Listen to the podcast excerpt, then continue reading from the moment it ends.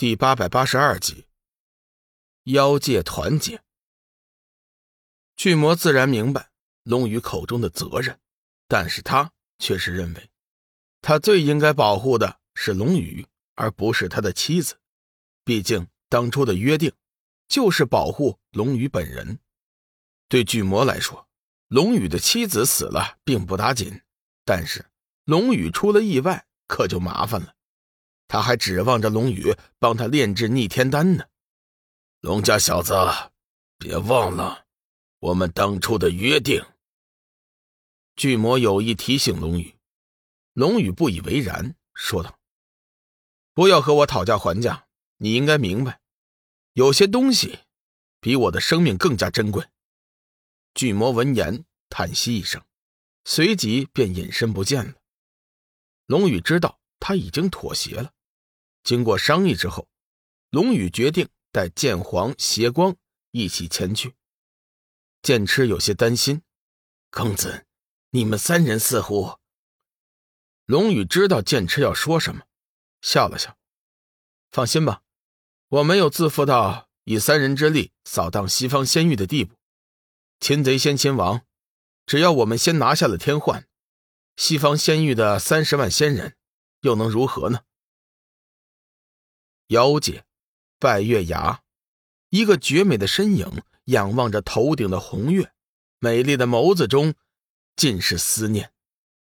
他原本以为自己会忘记他，原本以为自己不会对他动情，原本以为回来就会有新的生活。太多的以为，在残酷的现实面前是那么的不堪一击。莹儿，你有心事吗？突然，山崖上悄无声息的出现了一个人，借助月光，可以很清晰的看到他的容貌。中年人的模样，剑眉星目，英姿飒爽，炯炯有神的眸子中带着沉着冷静。一身黑色衣袍，显得他神采奕奕，气宇轩昂。女子闻言，轻轻转过头，只见他玉白色的瓜子脸。晶莹剔透，无半丝瑕疵，眼睛大而有神，透着清澈纯洁的光芒。高挺的鼻子，犹如一只漂亮的艺术品。嘴唇不厚不薄，属于樱桃小嘴型。尖尖的下巴，使得他整张脸看上去更是多了几分俏皮可爱。一身白色的衣裙，在月光的映衬下，更是出尘脱俗，亭亭玉立。宛如九天仙子，父亲，您来了。女子淡淡的问候：“孩子，打从修真界回来，为父就没见过你高兴。你究竟有什么心事？说给为父听听。”中年男子脸上露出了慈祥的目光。女子犹豫再三，说道：“没事，我很好。”中年男子暗暗叹息一声，没有再继续追问。停了一会儿，他淡淡的说道：“中央仙域派来使者，想和我们结盟，一起对付黑暗之主。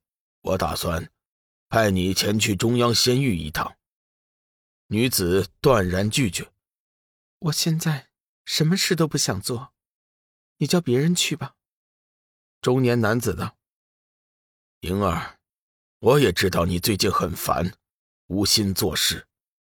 本来吧，我也不认为你是最适合的人选，但是考虑到你心情不佳，我才特意安排你去的。听说中央仙域最近新增了很多人，我想他之中可能有你在修真界的朋友，你可趁机去和他们聚聚，或许你的心情。会好一些。女子闻言，仔细一想，心中暗道：“对呀，我怎么就忘了这事儿呢？”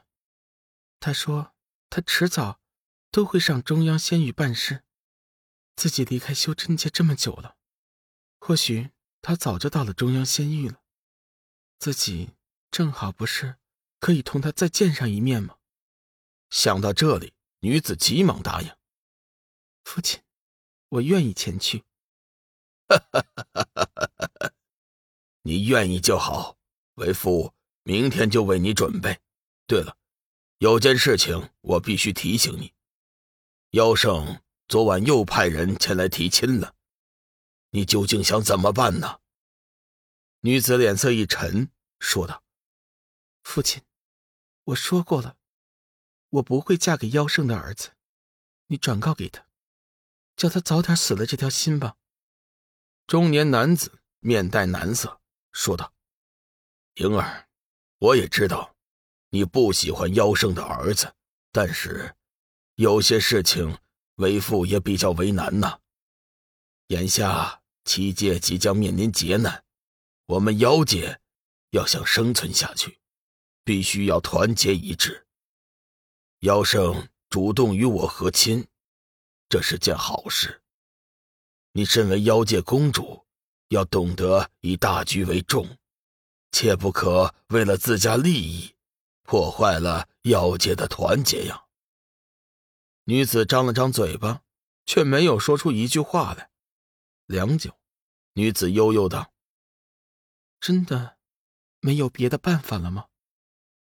中年男子摇了摇头：“你也知道，妖圣最重视的，就是他的独子。”他是不会放弃的。女子沉默了一会儿，说道：“父亲，这件事情能不能等我从中央仙域回来再做决定？”中年男子见女子肯松口，急忙道：“没问题，只要你同意考虑就行。”无极神殿内，穿着一身洁净白袍的帝君。脸色阴沉的端坐在中央的宝座之上，冷冷的俯视着殿堂两侧整齐肃立的中央仙域众仙。大殿的气氛似乎有些沉闷，在场的各位原本都是修为强大的仙人，但是如今却个个直冒冷汗。龙宇大战上清尊神的消息已经传遍了整个仙界。帝君几次派人去三清天去证实，但是却始终未见到三清尊神。就连帝君也开始怀疑这消息是正确的，否则的话，以三清尊神的脾性，又怎么会容忍这样的谣言无限制的散播呢？